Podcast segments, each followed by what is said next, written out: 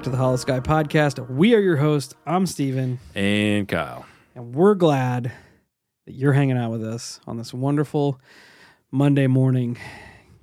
Get the week started off right, Hollow Cult, because it'll probably be terrible Most likely. because it's Monday. Um, second, this will be our second week back after our little break, but it's actually just a couple of minutes after we recorded the last episode. Uh, Kyle just got back from his vacay. Yeah. It was fun. Good times. Drove across the country. Saw a lot of pretty stuff. Uh, got to visit Stardust Ranch. Did not steal the sign for Stardust. Ranch. No, I wish I could have, but I Womp, didn't. womp, womp. And then I got to see the Superstition Mountains. And he did not find the really- lost Dutchman mine. I did not, treasure. which is unfortunate, but it was a really good time. And congratulations to my sister for getting married. Yes, congratulations. Yeah, it's a good time. Hope it was awesome. It was awesome. Yeah, but now we're back behind the sticks, as I like to say, and creating some content. We're getting everything squared away. Should be ready to roll soon. Be back on our grizzy, Yeah, hopefully by now as the kids say. the web store's up and running. Yeah, Should be, should be, but we'll see. we got a, some cool stuff over there. We got some ideas for some more merch. Web store should have uh, some shirts and some stickers, stickers right off the rip. But we got some other ideas we're floating around. Oh yeah, got some cool stuff coming. so it should be pretty cool. Um, Kyle's got uh is gonna dive into some skinwalkers today. Yeah, more Skinwalker talk. Hell yeah. I dig it. Yep, it's it's pretty cool. Some wild stories. But before we get to get into that, we got to go through all this business. So check us out at all social medias Facebook, Instagram, YouTube, Twitter, TikTok, Reddit, Discord. Come on over, be part of the community, join the Hollow Cult because you know you want to. If you have a paranormal experience you'd like to show, share, wow, you'd like to share for a future show, Kyle's got some deets that you're going to want. You can uh, call or text the holophone, which is going to be 618 556 0837. You can write your story out or record yourself and shoot that over to the email, which is going to be holoskypodcast at gmail.com. And really, any way that you can get us your experience, we're more than happy to take it and try to get it out there for everybody, including adding your stories to the website. Hell yeah. Stoked for that to get up and running. Yeah, it's going to be awesome. If you'd like to support the show, there's a whole bunch of ways you can do it. You can check out our Patreon, go over there, look around, see if there's anything that interests you, extra content, and other stuff over there. We have a Venmo if you'd like to throw some pocket change into our monster fund to support our never ending caffeine addiction. We appreciate that. Best thing you could do is share the show any way you can. Share it on social media, share it word of mouth, uh, share the night shift on YouTube every Wednesday. Just kind of keep the Hollow Cult growing, keep keep our name out there, and that's uh, pretty much all we can ask of you. Wherever you listen to podcasts, you could leave us a five star rating and review if that's your prerogative. And when you do, I'll gladly shout out your review on a future show, which is what I'm about to do now. If I would have had it pulled up on my phone, but I don't. But I'm here now. So, today's five star rating and review comes to us from our friend Miranda W. Miranda says, one of the best pods, five stars. My sister is an avid listener and finally got me to listen to the Time Traveler episode. I've been hooked ever since. Stay weird. Smiley face emoji. Well, Miranda, smiley face emoji back to you. And we appreciate the kind words and you taking the time to leave us leave us a five star rating and review. Also, shout out to your sister, who also is part of the Hollow Cult. So I hope you all are well, and thank you for the support. From there, we move on to our listener experience of the day sent to us from the old website, which by this time will probably be the new website. And this comes to us from our friend Elaine. Elaine says, personal encounter. Saw something in the evening sky at my mom's place tonight. This scared the crap out of me. Definitely military aircraft of some kind, possibly special ops. Silently moving triangle shaped craft. I don't know, but I didn't like it at all. So I was putting my cousin's baby's car seat in the back seat of my tiny car, in between my two kids' car seats, in the parking lot at my mom's townhouse. My cousin and my mom are talking, and my mom starts steering the conversation down a what are you all doing with your lives type of direction in the conversation. You gotta gotta love that Yeah. when it goes that way. So between blindly attaching the child's safety seat to the car with no room to move my hands, even if I could see what I was doing, my two kids potentially able to wander into the parking lot while they waited for me to get their seats securely secured properly. And now the conversation with my mom is heading where it was. I was already feeling more stressed out than I was comfortable feeling. I'm believing this feeling is what made what happened next so upsetting to me because on the surface, my story is somewhat uneventful. To me, it was super scary and worth writing to someone about, obviously. So then I start to hear what sounds like military helicopters. And it sounds like there's either several of them or one big ass solo one. Either way, I'm already stressed out, and anytime I hear or see the military or some kind of military lookalikes flying around, I'm instantly suspicious and anxious. So I started looking all around for it, and I can't see anything, or even tell which distance it's coming from. I saw three lights coming toward us, though. They were headed east from the mountains, which we were to the west of. I should mention that I live in Colorado. We have NORAD an hour south of where this all took place and less than an hour from Denver International Airport. That place is up to something for sure. Can agree. So I see these three lights, and they have to be these aircraft I'm hearing, even though I couldn't tell if they were stars, planets, or flying craft. The sound I was hearing just kind of sounded off. They looked too far away to be the cause of the sound, and they looked like planets or stars to me. Then the sound stopped, like they got too far away. I remember thinking, see, they still haven't reached us, and the military choppers definitely just passed. But that's when the sound got louder than it was, and the lights got close enough to start to be able to make out a potential outline, which I wasn't able to do. They were too dark. Definitely military helicopters, except they had searchlights like the police helicopters use when they're looking for a suspect, which I thought was strange.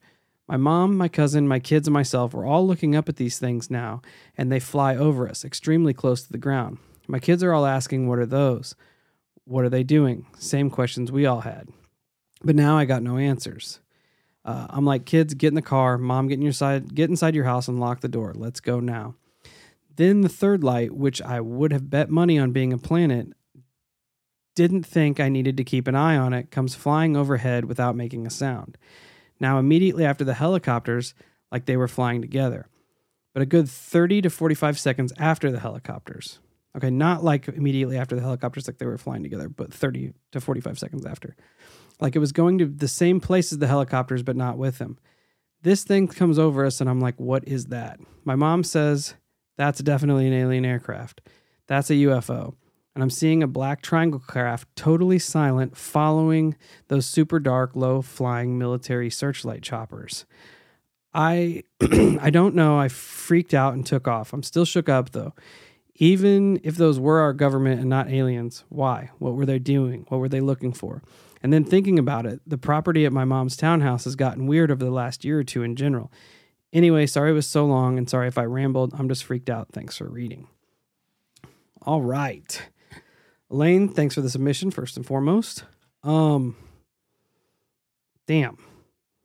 There's a lot going on. Yeah. So, let me break this down again in my head. So, you've got the military helicopters with the searchlights, which is sus. Because, like you said, what are they looking for? After it comes the second wave of aircraft, which you thought was a planet, but it is not, going the same direction. And then lastly, you get the uh, black triangle, which we've been hearing a lot of lately. Yeah. There's been a lot of this this weird, almost cloaked triangular craft. We it was there was one similar on the night shift, and it's weird. It is weird. There, and a lot. I think a lot of the general consensus with the Black Triangle is that it's a military craft. Yeah, At least that's what it seems to be. Uh, Re- whether it is or not, who knows? But yeah, I would be I would be a little shell shocked as well to see all that going on at the same time. It definitely makes you feel like something's going on. Yeah, and they I mean, you'd almost have to believe that they're all connected. Yeah. Oh yeah. What are the chances of that those three weird occurrences happening in sequential order and them not being connected? I am curious to know about what other weird shit has been going on at your mom's townhouse property For sure. to see if it ties together. Are we looking like looking at like another Stardust Skinwalker here? Let's hope. Hell yeah. No, not for them though. Yeah. Yeah. True. But yes, uh, thanks, Elaine. And if you think about it and you want to shoot us another email about the weird stuff that's been going on, we would greatly appreciate it. Um, so from there, we are diving back into the wild world of skinwalkers. Yes, sir. Uh, like I said, I've been pretty fascinated with this stuff, I, and I got several books on them. So I'm kind of when I get the chance reading them, going through them. Uh, this one is the second installation from Gary and Wendy Swanson. The book itself is called "We Survive Native American Witches, Curses, and Skinwalkers." It's super awesome. Uh, I'm actually a little jealous because they get to hear like from the people's mouths and submissions about these skinwalker stories. But uh right out of the rip the the first story in the book is fantastic. It uh it tells about the ancient history again of skinwalkers and why they were created which you know to, to go back on that they were created to help aid the Navajo people with the invading Spanish. The person writing in tells of, of meeting with some of his relatives in their homeland. It's also ironic because as I'm reading this story, I read that the person submitting the story lives in Flagstaff, which I I mean I literally drove through Flagstaff while reading this book. Synchronicities Right. abound. Anyways, he recalls a story where he once again visits his grandfather. Well, the grandfather had asked if he wanted to visit the the family dwelling, which was this home that had been carved out of the mountainside from way back in the day. So the submitter said, "Well, yeah, of course," and off they went. As they headed out to the location where they would have to climb the mountainside to get to it, they noticed a car following them. But the grandfather more or less shrugs it off, saying it's most likely uh, the man that writes for the local paper. Because apparently this guy is super nosy, and anytime people new come into town, I guess he just pays attention and is always looking for a story to sell. You gotta love it. Right. Anyways, they get to this dwelling, and there had always been a fire pit right inside. Well, the grandfather began moving the bricks away.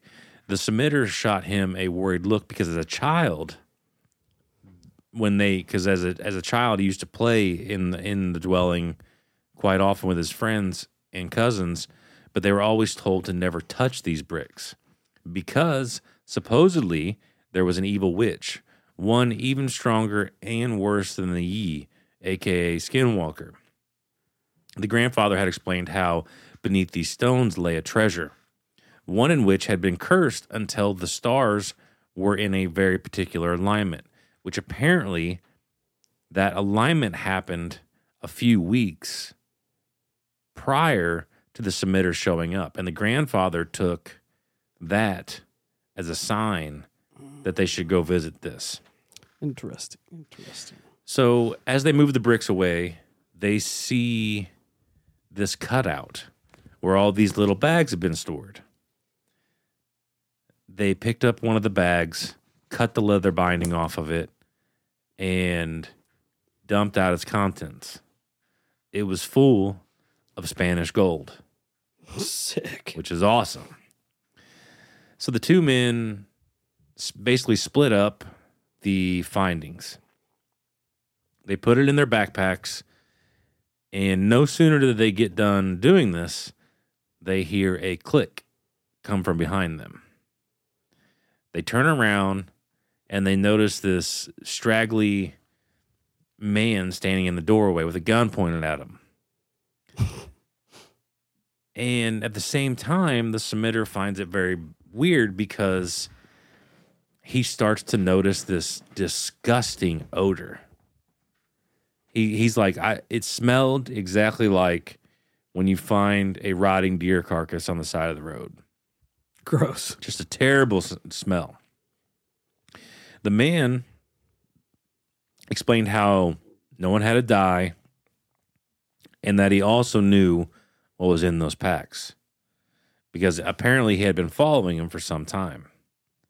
He knew that the grandfather had spotted him while they were driving.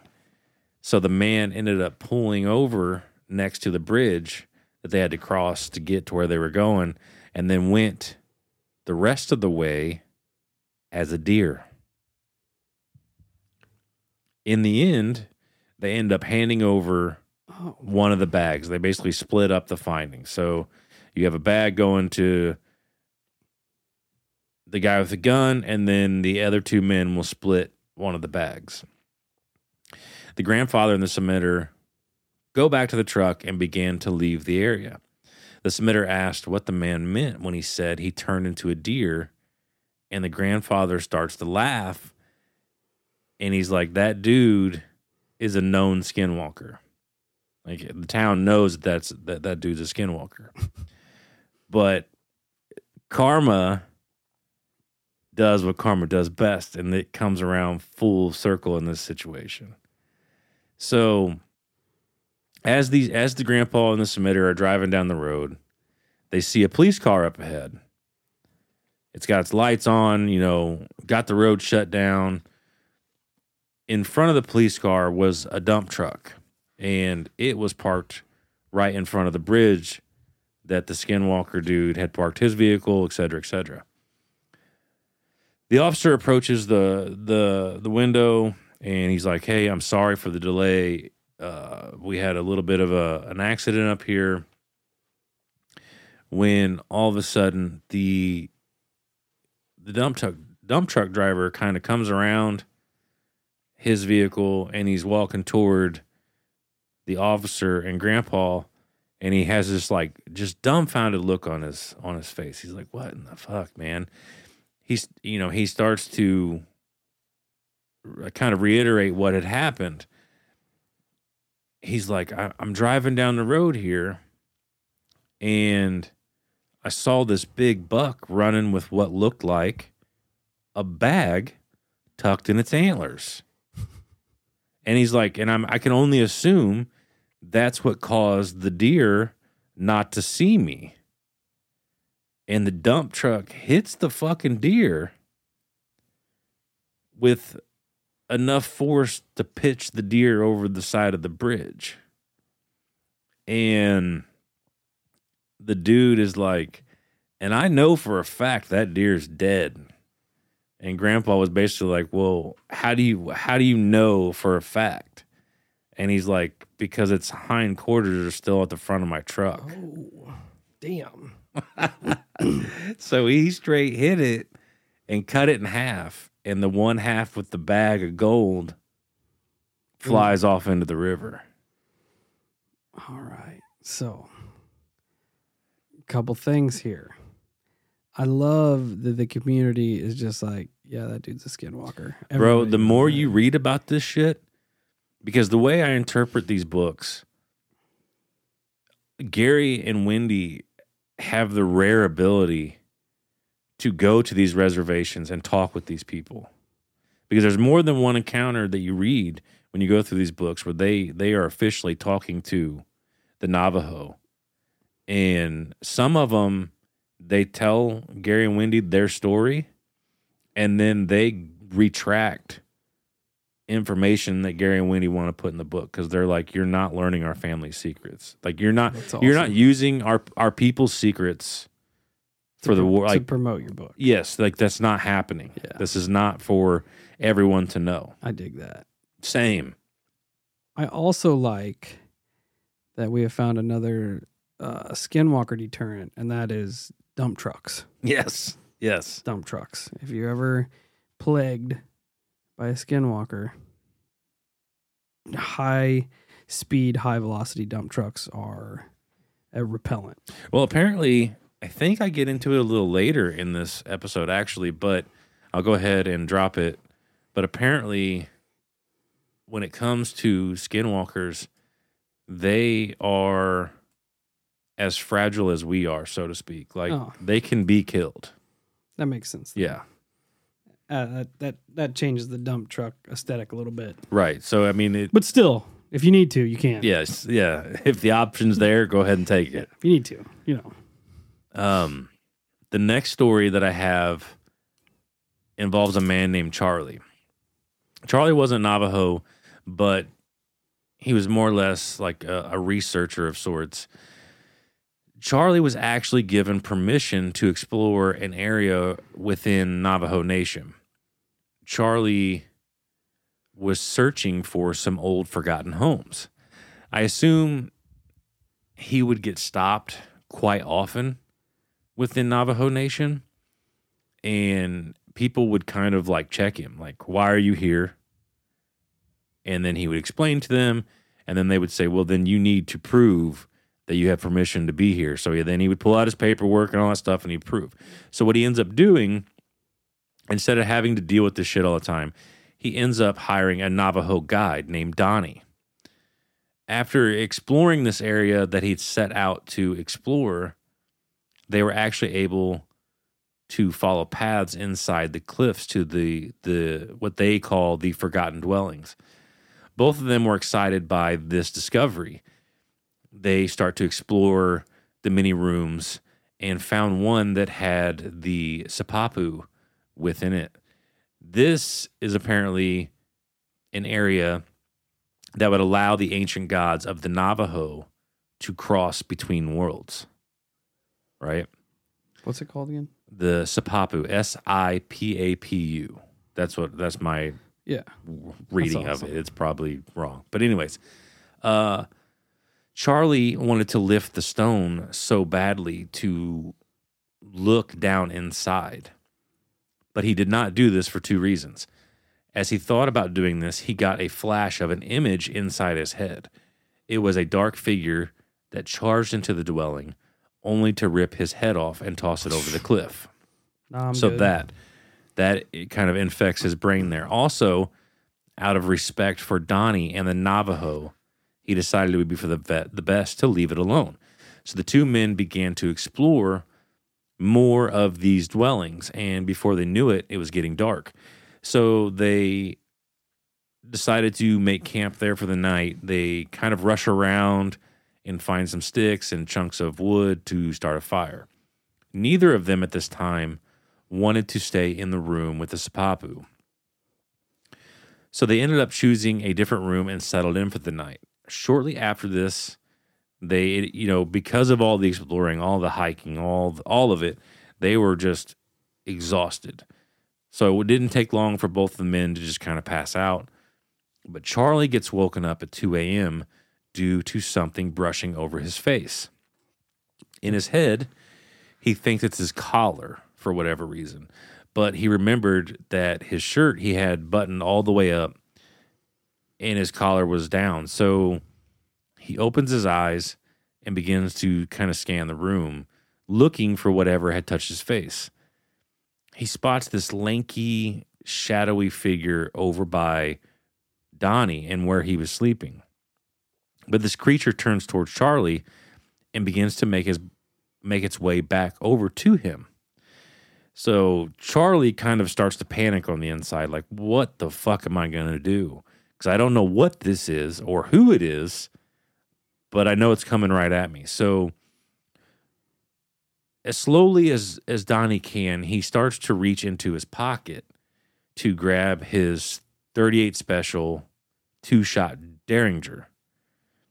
And that's that's a pretty small firearm. You can easily fit it in your pocket he gets his hand on it and and begins to he pulls it out and begins to kind of position it i assume from like the hip area because this thing's getting close at this point. So he's just kind of like firing from the hip, like you know, Literally. literally, yeah.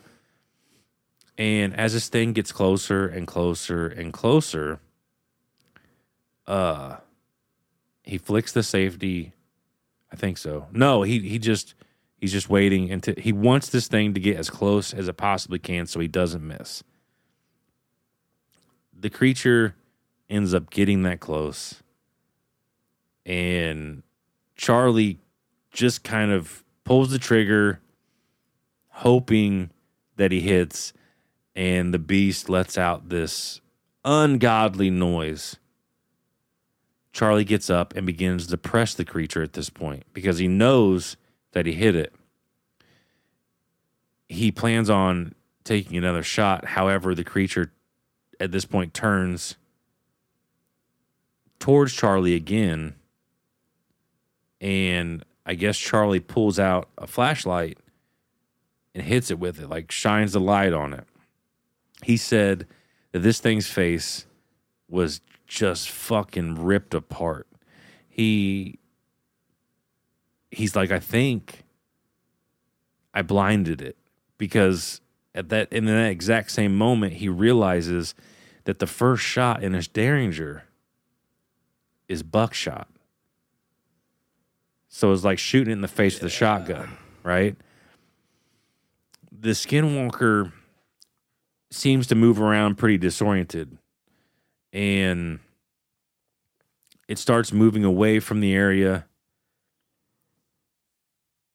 and it's it's like it must have heard Charlie start to press in on it because it turns back around to face Charlie and maybe attempt to attack him because at this point it's outside of the the little home area they were staying in next to the cliff edge. However, as it turns, its foot slips and it falls over the cliff. Right? Charlie's like on the way down, this thing was just screaming and it was just utterly terrifying the noises it was making until it hit the bottom and and was dead. Um so Charlie is terrified, right? As to what just happened, but at the same time, he is confused because he's like, why in the fuck is Donnie not out here? How how does someone sleep through all this? Because he fired a shot inside the dwelling, which would be loud as all get out, Yeah.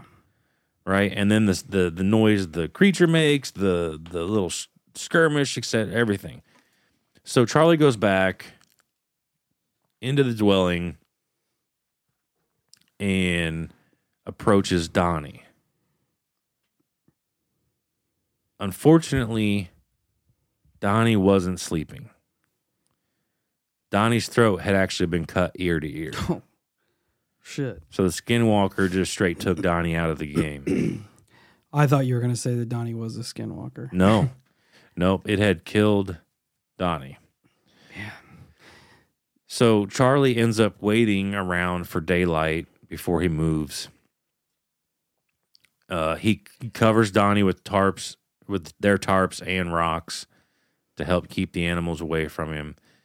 As daylight broke, Charlie makes his way back out to assu- assume to contact the authorities and let them know about Donnie. But I believe when Charlie was leaving, he looked over the edge of that cliff and there was no body there. Ah, that's so so weird. But if That- that if those things are just as fragile as we are, I mean, unless it has the ability to heal, which it very well could, but it would mean that fucker's blind. And probably super fucked up from Oh, falling off the edge yeah. of a cliff. Right. Because it that's- doesn't it doesn't elaborate on how big the drop was either. Yeah. Because I was thinking the same thing in the first story when he s- when he initially said he'd hit the deer and threw it over the uh, bridge. I'm like, this thing's gonna be gone, but half of it was, it was cut in half. Right. the way he described it when he first saw it kind of gave me the heaves because he uh, was talking about how tall and lanky and Yeah. it was in the dark. That was creepy. oh man, like the stories in this book are fantastic. I picked out a handful of them. Not even I think there was like 20 something submissions in there. So good. Uh and that one in particular like man, I could not imagine like um, the excitement of finding those areas, you know, and just exploring them alone outside of like outside of the paranormal aspect to all of it. Just finding those locations would be absolutely amazing Yeah. right? Because that's that's incredible parts of history. Hey, Hollow Cult. The weather's getting nice, and you know what that means? It's cryptid hunting season. And the first rule to cryptid hunting is good footwear. That's why we're excited to announce our partnership with Tecovas Boots. When you're out hunting the dogman or stalking chupacabra, you don't have time to break in boots. That's why Tecovas is so nice. They have first wear comfort. It's hard to find this level of comfort paired with their styles when you're out hunting cryptids. And let me tell you, their styles are on point. I've always considered getting me a pair of snakeskin boots, and their pair is mint. They also have crocodile boots, caiman boots, ostrich boots, regular leather boots. They they have it all, and it's it's ridiculously awesome. You can even stop by their the local Tacova store, have a complimentary drink or two, and shop new styles. The smell of fresh leather and a friendly staff are at your service. Many stores even have leather custom branding to make your boots truly personalized. And with regular live music and events, there's no in store experience like it.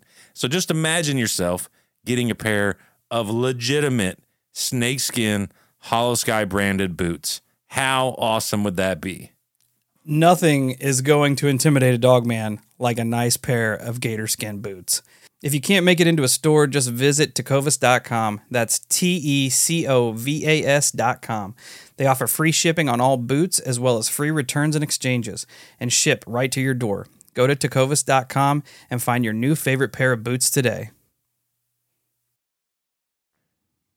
and then on top of that you have the skinwalker play out which is terrifying. It adds a whole new element to the situation. I don't know. Just just crazy. Do you think it's a coincidence that the author's name are Wendy and Gary? Wendigo Wendigo? I don't know it is Uh-huh, weird It is uh-huh. weird Maybe That is maybe It's weird. a, maybe it's a ongoing battle that we aren't privy to. they're out there just putting skinwalkers on blast uh huh. but you know as you keep reading through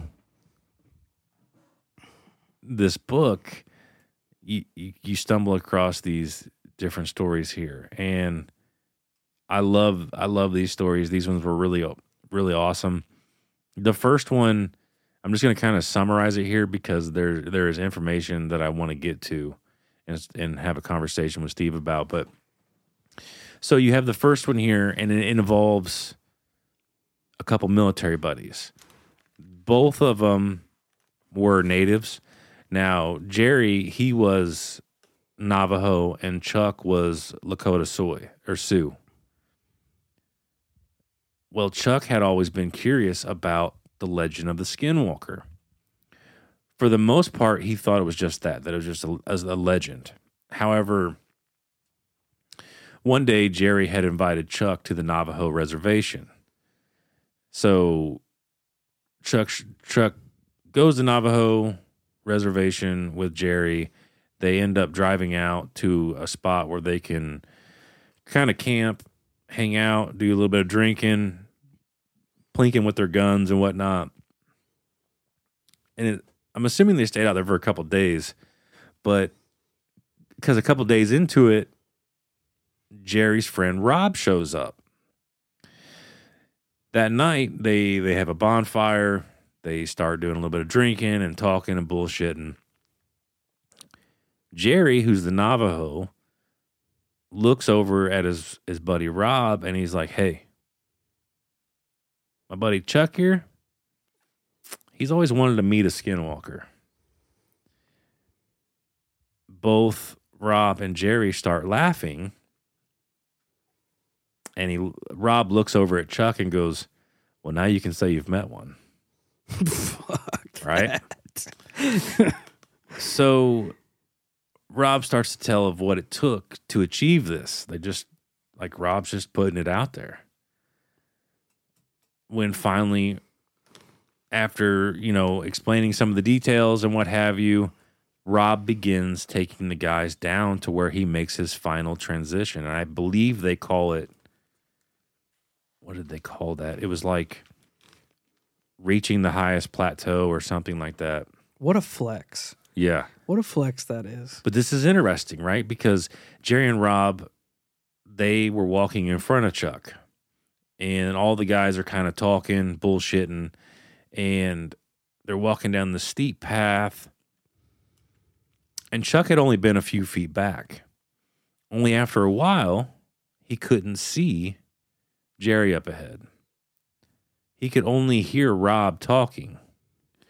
So Chuck not knowing the area and kind of being a little freaked out, he picks up the pace to try to catch up with uh, Jerry and Rob.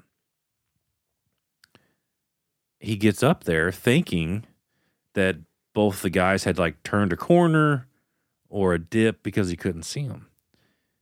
He gets up there and he only sees Jerry, but he can hear Rob talking right? Yeah. Super confusing for Chuck. He's like, what the fuck? When all of a sudden, right in front of Chuck's eyes, Rob appears. He just shows the fuck back up, What? right? And Chuck has this like look of astonishment on his face.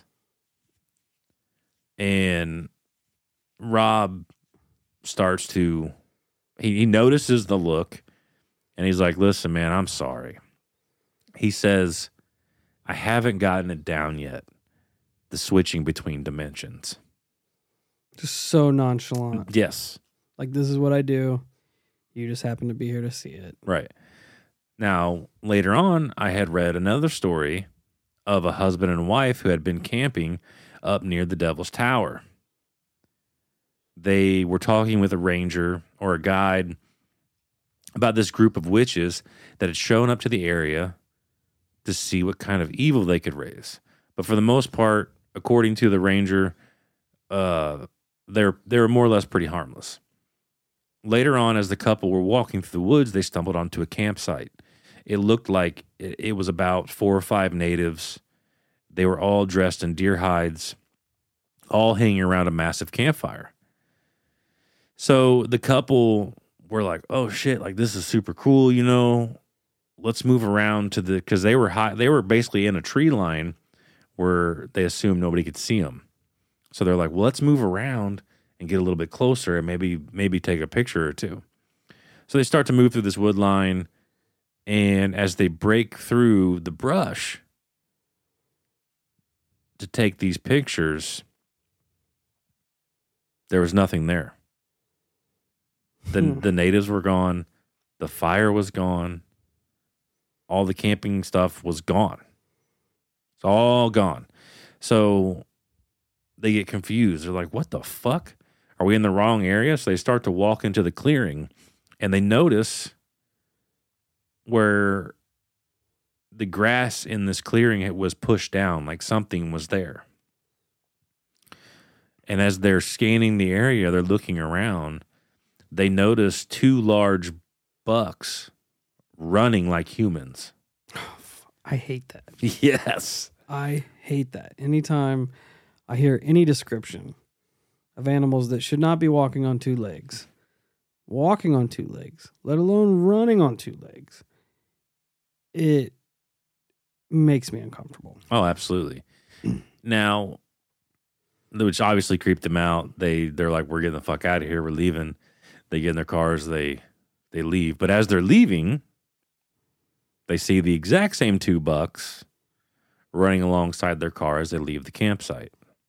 On their hind legs? I believe so. No. But and those were those were summaries of those stories. There's a lot more details in those stories. So please get the book. Uh, check it out. It's an awesome book. But again, it makes you wonder if there's a dimensional shift there in that story, the first thing I thought of. right? When you said, like, like they were looking through when they were in the tree line, they were looking through the veil, and they see the campsite, and they they see the Native Americans around it, and then once they circle back around and breach, everything's gone. Yeah. It makes me wonder if the skinwalker has the ability to navigate in between dimensions. Right? Yeah. Because he did it he did it in the prior one. And he even apologizes. He's like, I can't get this down, the switching between dimensions. Like I'm I'm just new to it, right?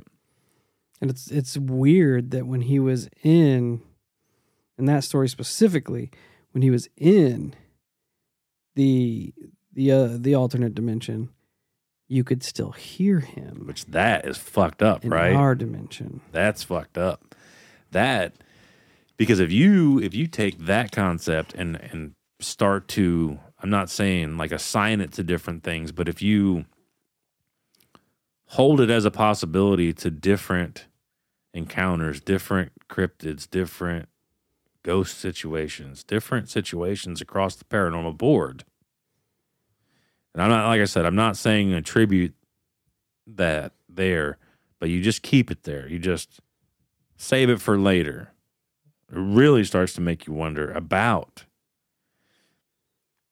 about the the dimensions and the possibility of, right? Because it does I don't know. The more the I mean, it's weird for me to say, but the more that I read, the more that I learn, the dimension thing makes way too much sense. it really does. Like even even even if extraterrestrials um from from our dimension, from different planets, you could only assume that they're smart enough to still be able to traverse dimensions. yeah, You know what I mean? yeah. Um, imagine how out of our element we are. If there are predatory entities out there that can traverse dimensions, but they can use sound as bait to lure us out into a spot to where it can do whatever it wants with us, pull us into other dimensions. The sound can traverse from its dimension to our dimension to lure us to where it can do whatever it wants with us. It's so weird, man. That's terrifying. It's so weird. But I just like in the last episode, I said that the dimension talk will pop up in you know my this episode here. But it's it's so it's so weird that you go from Skinwalker to the Little People of Alaska, and they both have the dimensional aspect to them. Yeah. Hmm. And then you look at any of the other ones across the board, they have a dimensional aspect to them. And it, it, you, you can't deny that. Like, you just can't. Because I and I made note of this because for me personally, it was the first time that I had considered or even read that the skinwalker has a dimensional ability to it. And then like there's so many other aspects of the paranormal. What what is is it a skinwalker or is it a wendigo that can mimic voices? Wendigos? The Wendigo is is more known for it. I wouldn't be Yeah. surprised if the Skinwalker I'm could sure do it too. I'm sure it can, but Yeah, the- was the thinking of it's usually- Yeah, it usually holds a lot in the Wendigo lore. which ties in to the Otterman lore, who also uses mimicry and Yep. voices to lure people out to where they disappear. Right, exactly. It's almost like all of these beings have interdimensional abilities. Yeah, that's kind of what I'm getting at. Like it's just I mean it, it just it just makes too much sense. Yeah, you think Right. like you like you think about Bigfoot, where there's actual like thermal video evidence of this ten foot creature being in the shot, and then stepping out of existence. Right. How in the fuck do you explain that any other way. Oh, I agree. And then, man, my, my brain's fucking hammering hard now. Uh, then you go back to the natives, right? The natives were very spiritual people, all of them. They all believed in gods and all and everything like that. And then, bro, like, what if because the the skinwalkers native lore, you have the little people that would be the native lore in that direction. You have the Algonquin who have the the Wendigo lore, and then you have all these other uh, native cultures that like they all have like a Bigfoot aspect to them, and this, that, and the other, and and then you have what I don't remember what tribe it was, but wasn't there like talk from a tribe that believed that I guess more or less I don't know I don't remember if the tribe did it or if they they witnessed like a Stargate opening and people coming through. Oh, I cannot remember the entirety of the story. I guarantee our listeners will know exactly what I'm talking about. Uh, but what, what if what if the natives were capable of opening something and creating a bridge between the worlds? Because they ta- they like in some of their lures they talk about things opening up. Yeah. You know, and then they they had rituals that they would take part in. You know, even if it's them, you know, how they would dance around the fire and, and just do these rituals, healing rituals and everything else, just like with our current modern day religion, like that has roots to it. Like, like though, the, what I'm trying to say is those those came from somewhere, so they Yeah. they had to been handed down from further off in time. And where there's smoke, there's fire. Right, exactly. so I don't know. It's just it's a mind fuck. Like it, it's hard to get it out in words right now. And it's and it like it traverses geography and culture like Yes. you- like South America, you have the Duendes and Exactly. um all all holding this this same sort of elements of all this other folklore you know which it makes me want to look into like Egyptian folklore and culture see if see I if bet there's, there's some interesting shit in there. see if there is anything like that can tie to to portals which I'm sure there is Oh, because I'm they, sure. they believe in s- so many different gods and them just appearing out of nowhere appearing from the sky appearing you know coming down from the sun like it could all it's like all these puzzle pieces to the same picture you just you just you can only put them in one by one Right. Yeah, I don't know. I just found it really super interesting about the dimension, the dimension talk popping up. Even more so that it it has now was in two episodes back to back. Very interesting. And I mean, when you when you have people that disappear without a trace, without a trace, that's like that baffles me. Oh yeah, That baffles me. especially in today's world. And and just when you have like missing 411, when you have people that disappear, the area is searched thoroughly over and over and over. You have SAR teams on horseback, on ATVs, on foot, grid walking these areas. And then a week later, they find the body in the exact spot that had been searched multiple times. Like something had pulled it out of this world and then just laid it back down in this world. Yeah, it really does give you that whole like upside down vibe. So weird, man. Absolutely. Uh, there, Trying to wrap your brain around it. yeah. It's, it sometimes it's hard. Like it just melts your brain. And who's to say, like, who's to say we don't traverse these dimensions just as easily? We just don't fucking know we're doing it. Yeah, yeah. I, I wouldn't. I wouldn't argue that. And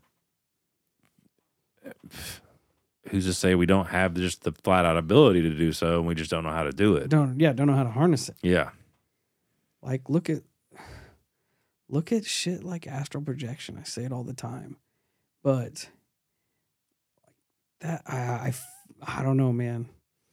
Altering consciousness, I feel like holds holds a solid key.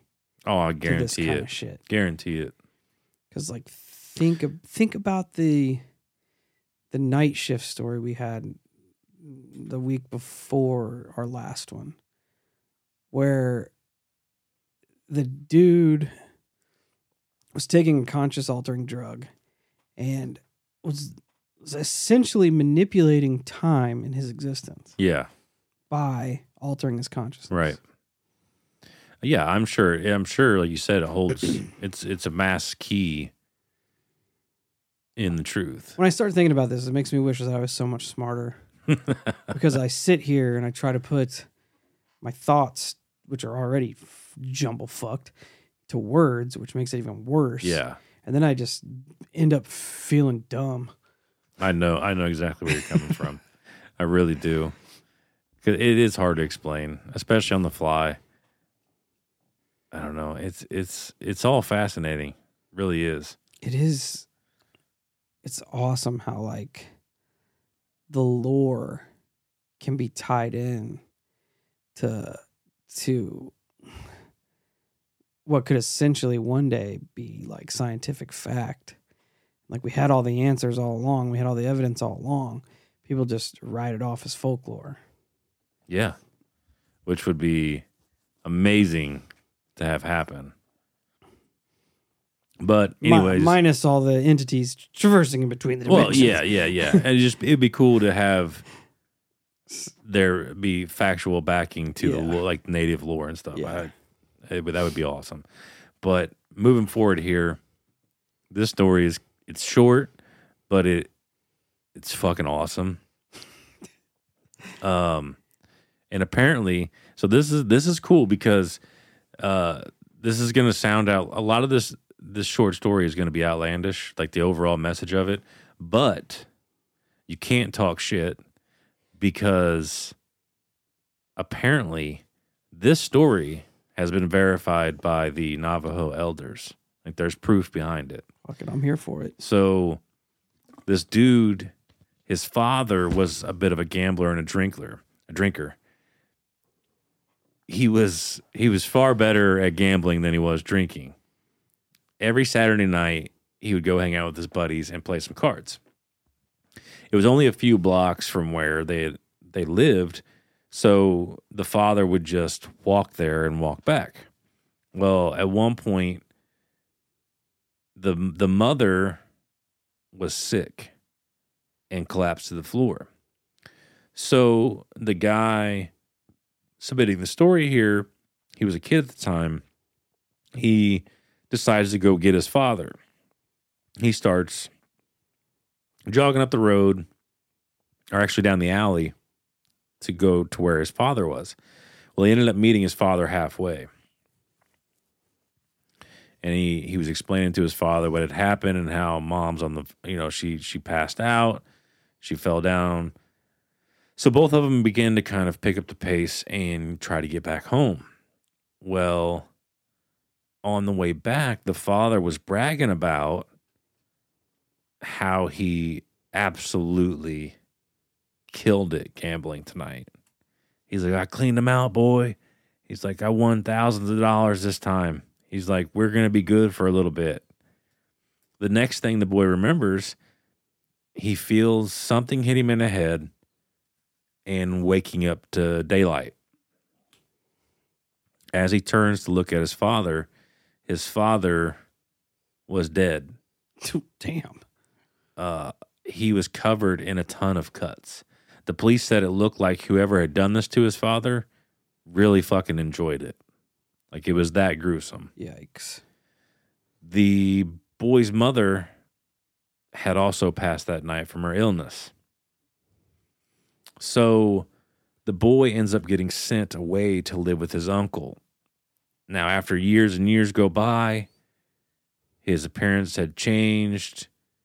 He goes back to his hometown, gets a job, and begins to look into what had happened to his father. Well, one day he was talking with a coworker when he noticed a large hawk swooping down to snatch up a, a squirrel. At the last second, the squirrel ends up jumping towards the hawk. Mid-air, the squirrel turns into a coyote and snatches the hawk and carries the hawk off. So, with that happening, the two men begin to talk about skinwalkers. And the friend points down the street to a house and says, That is a known place where skinwalkers live. That house was the very same house his father used to gamble in. Oh shit. And all he says to end the story was that's when I put my plan in motion. However, now we'll go back to the beginning of the story, the beginning of the submission of the story. Because this is what this is what makes the entirety of the story in my opinion. At the beginning of the story, he writes, "My favorite thing to do is to kill skinwalkers." and he will not he did not go into detail about his accomplishments, how he does it because that's a that's a protective protected Navajo thing, right? Yeah. But he goes the, he tells the story as to what got him started on this journey. And it's because he found his, his his father died that night. How badass is that? Fucking crazy. First thing you take away is that the house always wins, especially if it's a skinwalker house. But it seems like he's killed more than one. He says that Definitely plural. He's I like, like- to hunt, kill skinwalkers. Yes. He says nothing special about me. Uh, I'm not immune to any of their powers. He's like, he basically says, I don't give a shit because I've got nothing left to lose at this point. That's almost scarier than a skinwalker. Yep. His mother and father had already passed. He was on his own. And because of what happened to his father, he basically just has this massive vendetta against the skinwalker. And so that's just what he does. He just, that's his pastime now. He just goes around and hunts What a badass. Um, in conclusion to this episode, I have an interesting and almost disappointing bit of information to share. Oh man. The authors, Gary and Wendy, seem to have been able to interview an elder about skinwalkers. Through this elder, or through this, the elder said that the era of the skinwalker may be coming to an end because natives don't live with death nipping at their heels anymore, like they did back when the Spanish were Yeah, coming Yeah, yeah. So there isn't a need for you know these powerful witches to exist anymore. It's also possible, and this is this is theorized through the elder. It's also possible that the gods almost installed a kill switch to the skinwalker, meaning one day it may be impossible to become one. Like it has its own countdown, right? Interesting. The elder also states a few interesting facts because of the power of the the gods made them mortal, so they can die just like we can. Also, it, doesn't get written in the book, but there are apparently other ways to control or influence the Yi as well, which I found extremely interesting. The family of this man actually, like I said ear- earlier, the family of the elder was the one who made the Swansons remove sections from the Oh, story because he I was the gotcha. elder telling all of I, I'm assuming he gave out a lot of secrets and stories from himself. Like he was just he's just an older guy telling a story, right? And the, it was actually his son that would have a little bit of, of snarkiness and reservation about some of these going out to the world. He Hmm. they were not about that life. Interesting. So, uh, and it it does, doesn't it make you a, a little bit jealous? Like, could you imagine, even if it was a one hundred percent off the record, we were not a label, we were not able to to reiterate this story in any way, shape, or form. Oh, I'm but we it. we got accepted into a Navajo elder's home or where, wherever, and he's like, "I'm going to tell you all about the." hundred percent there. Oh, that's where I'm fucking at, hundred percent. without question. Just I, I don't. I wouldn't give a fuck if he's like, "Here's an NDA, you have to Oh, sign yeah. it." I go, oh, "That's I'm in." Not necessary. 'Cause if You tell me not to talk about it. I'm not going to. Right. Oh Just man. being able to be there and hear it from such a source. Yeah, and look them in the eyes when they're telling you, like the the power of that situation would be amazing. Yes, and just being able to absorb Oh man, that knowledge. like it, it, it makes me envious of of Gary and Wendy because they had they they've gotten these opportunities. Yeah, it's almost it's almost how how those experiences and those lores were are supposed to be passed on. Oh yeah, what I that mean? that's a fucking perfect way to put that. yeah, One hundred percent perfect way to put that. It would be amazing. Oh man, I couldn't imagine. I I honestly could not imagine. That'd be that'd be fucking sick. It would, dude. That's It- what I'd say, and then they just look at me like, "Get out of here!" Like that was fucking sick. but yeah, you know that that's all I got.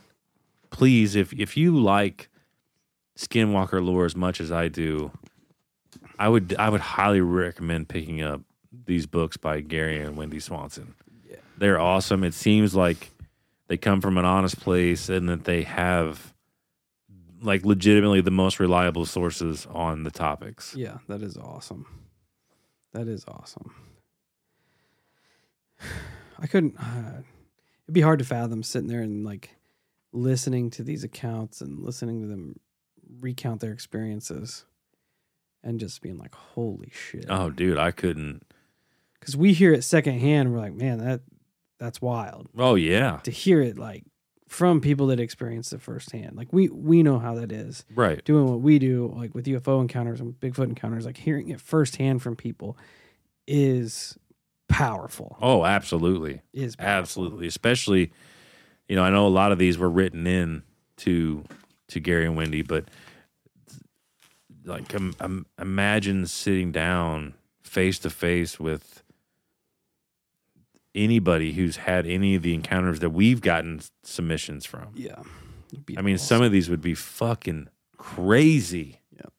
Awesome. Like, because you get the, that's what makes talking to people, that's why storytelling is so important. Like you kind of pointed out that you see their their body expressions, you you you feel it through their words. You Yeah. like, it's, like it is, it's a whole nother power that's in that room, that's in that conversation. yeah. Nothing gets lost in translation. Oh You man, hear it coming from someone's mouth. so awesome. That was dope. That was dope. I am envious of Gary and Wendy for being able to partake in those conversations. But I am glad that they decided to share. them with the world. Absolutely. So, hope everybody had a good Monday. Hope this brightened it up a little bit. Uh, check us out at all our social medias Facebook, Instagram, YouTube, Twitter, TikTok, Discord, and Reddit. Come and be part of the Hollow Cult. And until we meet again, stay safe, stay weird, and remember some of the best Skinwalker deterrent is a well placed speeding dump truck.